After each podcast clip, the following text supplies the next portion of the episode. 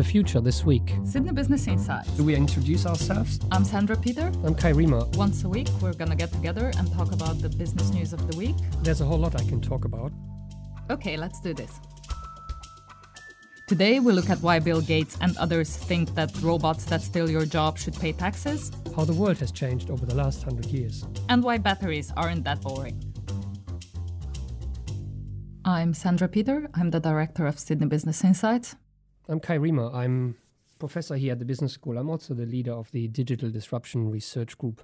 And we've decided that every week we were going to get together and discuss the most interesting, the most challenging, the most disappointing news of the week. The most ridiculous, maybe. And uh, we're calling this The Future This Week.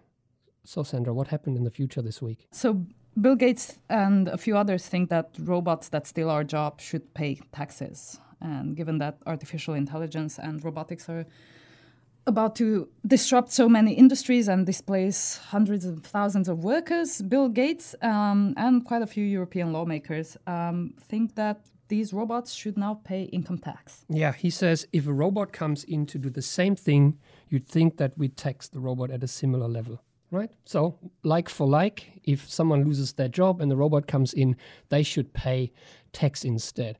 I guess that's a great idea from the point of view of governments who want to have a continuous income tax stream, but it raises so many questions, right, Sandra?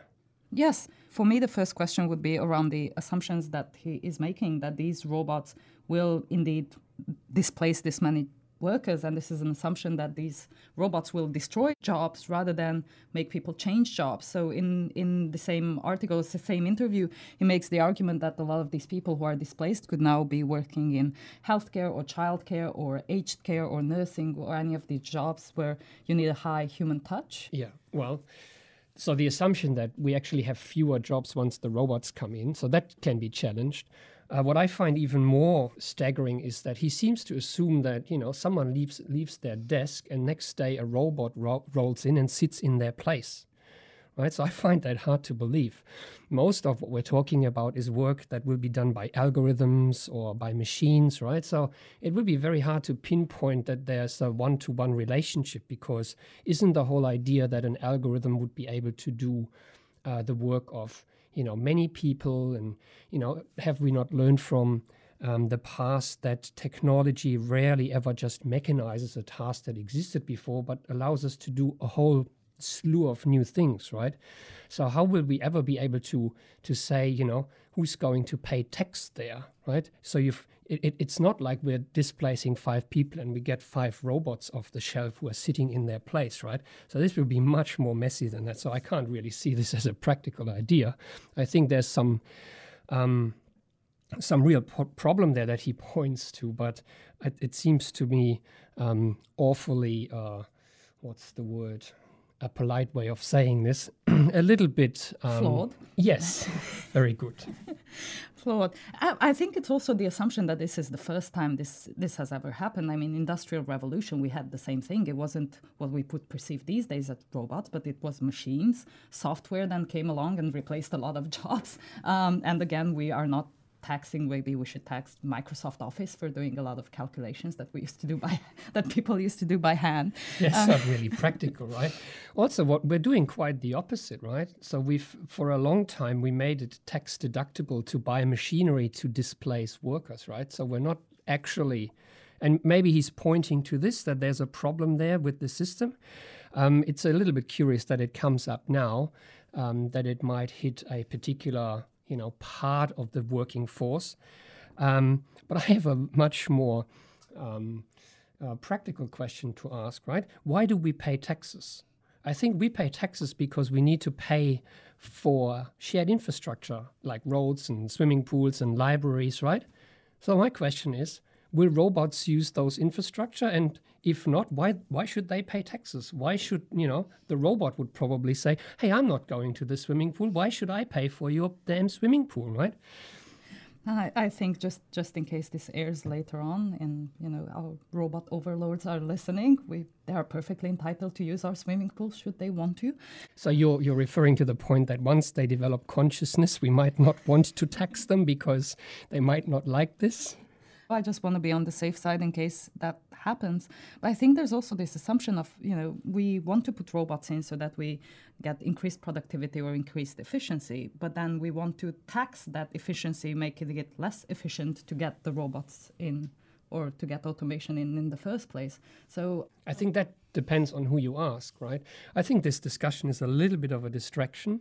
I think it's good to point to the social problems and the social fallout that this um, supposed next industrial revolution might uh, create. But I think we have, um, you know, we're missing the point if we're starting to to tax robots as if they were people. I think there's a tendency to anthropomorphize uh, machines as robots and to treat them as as human-like. Uh, but I think it's a little bit flawed, as you said, to um, assume that there's a, a like for like replacement of workers with robots and that we could ever figure out how to practically tax them. I think even um, engaging with Gates' premise, let's say we don't anthropomorphize them, but then we do try to tax the fact that they have been introduced. Who are we getting to pay this tax if it's not the robot themselves? Is it the owner of the robot? Is it the operator of the robot?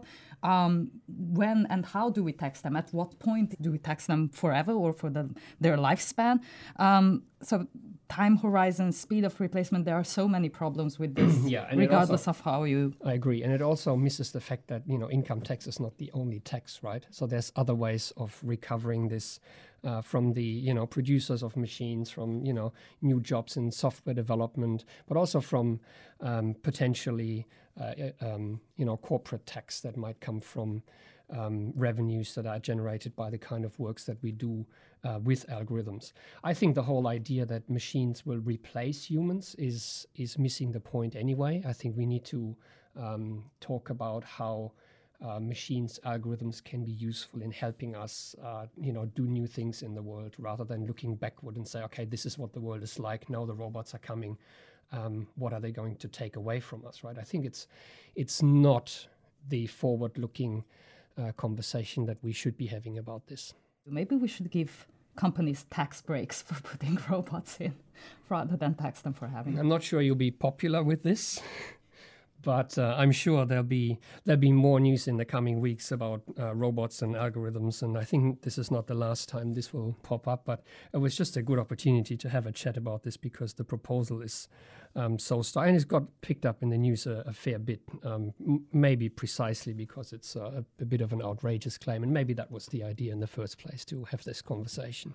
Yes, unfortunately, I think the conversation that it sparked was very um, much on the side of, of let's entertain this idea and see. It is quite staggering how many people uh, picked up on the ideas and started, you know, ways of how to tax robots. But hey, you know, it's a conversation to be had, and you know, uh, we're having it right now. Anyway, I think this is not the only thing that happened in the future this week. Um, oh, there's been an article um, by Singularity Hub. It's probably not the most widely read um, magazine, but they did what we all often do, they look back, right? They look back into the past and said, oh, you know, uh, looking back back a hundred years, how has the world changed, right? And I think this is an important topic because if we want to talk about the future, there's nothing better to learn about, uh, you know, predicting the future than looking back to the past. So it's quite interesting to to look at what they what they compared. So they looked at you know what would have what would a burger have cost back then? What were were literacy, literacy rates? What was travel times? Right, it took so long to go from A to B, to go from uh, London to Australia. It took three and a half months. Uh, we can do this in 24 hours now. You know, it's slightly more comfortable than back then, but it's certainly much faster. Um, I think it's it's quite interesting in and by itself the things that they focused on right? I don't think it was the top priority in 1917 how long it takes to go from london to australia right?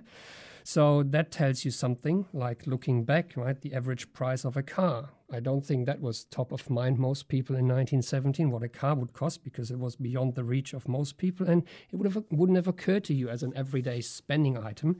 So i think that tells you a little bit about what um, looking back at the past, how this this standpoint from today makes you look at the past in a certain way, and it also tells you a little bit about what it means to look forward. Because if we put ourselves back in 1917, would anyone have um, believed if someone told a story from 2017 what the world would be like. I think it's an I think it's an excellent news story to to start out with because this is basically the future. Um, not this week, but this century. Looking back, we think were some of the most important things. And, and as you mentioned, some of the items that are here, um, the average price of a car in 1917, I'm not even sure most people knew they could buy a car at that point looking at things in hindsight and thinking, well, how could we ever think this would be an issue? And foresight, we have, I think, very little of that. And probably what springs to mind for me is, and it's one of my favorite examples that that uh, that I talk about when we make predictions about the future, is the great horse manure crisis of 1894. So back in 1894, London and, and New York, and to some extent Sydney as well, maybe a few years later, around the beginning of the century, struggled. When you say horse manure, what we really mean is horse shit, right? Yes, this is a story about shit. Um, the streets of London and of New York were literally knee deep in shit. There were thousands and thousands of horses. Pretty much every economic activity and social activity relied on horses for transport. Each one of these horses was, we say, creating between you know 10 and 15 kilograms of this shit. Yes, um, that's right. every day. So so this this actually became uh, uh, at a crisis level. They couldn't clean it up fast enough. They couldn't travel around it. Horses were dying in the streets and were left to rot. Okay, so if we turn this into a great student project, right, and we set the brilliant young minds towards solving the big horse manure crisis that faces us in nine, 1879 was it? 18, 1894 1894 what would the likely solutions be and what would we think the future looks like in 20 years you know with population growth and even more horses on the streets right? So what would the solutions be like so this is what actually the great minds of that day did as well and the solution was to build houses that had a lot of stairs and the entrance was almost at the first floor level so that you could get out of your carriage and go up the stairs that's what they look like don't they in yes, new york? Yes they do. Most of the, mm. the houses from the beginning of the century the end of the last century and the beginning of the uh, 20th century in new york have the stairs and the entrance high up so that you would not have to walk through through the um, so architecture was literally influenced by, by shit. shit. Yes, um, sewage was influenced by shit. The way that we developed sidewalks and the way we put the lighting in the street was yeah. was influenced by shit. And then, how did we solve this crisis? Well, we never did solve this crisis. In 1886, Carl Benz patented his first automobile, and he began production of the first series exactly in 1894 at the peak of the Great Horse Manure. Yes, yeah. and people didn't know it back then, but bad news for horses. People didn't know shit. No. And that's the point, right? So, in predicting the future, those disruptions that really changed the world in hindsight quite significantly, they're very hard to predict, or you should say impossible, right? So this is why when I'm called by a journalist and say, "Can you, you know, envision what the future of business would be like in 100 years or even in 10 years?" My point always is, let's go back 100 years or let's go back 10 years, right? Before the invention of the iPhone or iPad or any of those devices, and let's have a chat about what the people back then would have imagined the world to be like in 10 years, right? So these things are utterly unpredictable, right? But it is good fun to talk about them. And I think it's also important to think about this at every single level. We tend to only observe this with things like cars versus horses, but they're just as valuable at sort of a grand scale. Because if people are asked to name the country that is the richest nation in the world and has the highest standard mm. of living, the biggest military force, the most advanced educational system, the language that's spread around the world, the country that is the center of global finance or the center of innovation, and its currency is the standard in the world, everyone today would say, well, it's probably still the US. But the answer to that question can just as well be um, it's Great Britain if you're looking at the beginning of the century. And at that point, the British and Empire was the largest now, in the world. We might come to a very different answer there. Who knows? Who knows? Well, I have one more topic for us batteries. Right? There was an article just the other day. It mentioned like every third sentence that really batteries are not a very sexy topic, but kind of an important one. Um, and the thing with batteries is that we haven't really made progress not progress that keeps up with progress in the development of information technology, for example, where, you know, if we double the speed of the processing power every year or every other year, uh, batteries certainly haven't kept up with that pace. So the performance of battery hasn't kept up. But batteries are, they're important, right? But they're not front of mind because they generally don't really allow us to do all of these great new things. They're not the shiny things. They don't, you know, they're not like smartphones which allow us to connect in new ways and all of these things. They make things possible, but kind of in the background. Yes, and as Wired magazine says, they kind of suck when you talk about it. no pun intended, of no course. pun intended. So the conversation really was around the types of batteries that we have now. Yeah, and I think they're, they're making advances um, not just in advancing the battery technology that we know today, but actually thinking outside the box, right? So, really, batteries are not these metal little things that store electricity. It's really about storing energy in all kinds of creative ways. For example, you produce a lot of solar energy during the day, but then you want to have uh, electricity at night. So, who says that we need to use conventional batteries, right? Why not just heat up certain materials like salts and capture energy in the form of heat that we can then release uh, during the night to create a baseline uh, power? That's something that scientists are working on, which is actually not too far off uh, from becoming mainstream reality. But my favorite example is one that is actually not a new one. Back in Europe, the Swiss have an ingenious idea. They buy electricity from Germans during the night when it's cheap, and they pump up water up the mountains. And then during the day, they release this water. It streams down the mountainside, and they generate electricity and sell it back to the Germans at double or three times the price. I think that's an ingenious battery. How do the Germans feel about this? oh, I think the Germans are quite happy because it allows them to have a baseload power without building more uh, power stations. So I think it's a pretty good win-win, and it's uh, a creative use of the landscape to actually creating a battery of a very different kind. And I think this idea of what it takes to develop a battery or to store energy and release it at the right time will be a critical question if we think about Internet of Things, if we think about connected devices. A lot of the very interesting stories that we see in the media rely on the fact that we have already solved the battery problem, which we haven't yet. One of my favorite examples of ingenious ways ways to solve the battery problem is again the Swiss, and I think this is the week that we're gonna give yeah, to the Swiss. Well, um, don't you love the Swiss in their ingenious um, uh, way of dealing with technology? Mechanical watch engineers who have worked with um, cardiologists and uh, have developed a new way of capture of using the mechanism that, that you have in, in mechanical watches, using them in pacemakers. Pacemakers suffer from the problem that you have once a year or once every two years is very costly and actually quite dangerous to change the batteries in the pacemakers. Using the mechanical devices that you have in watches to actually use the heartbeat to power the battery in pacemakers and never have to change it again. So they're getting rid of the battery altogether by inventing something in its stead. That's quite good quite ingenious. Gotta love the Swiss. okay, well, I think that's all we've got time for today. See you next week for another The Future This Week.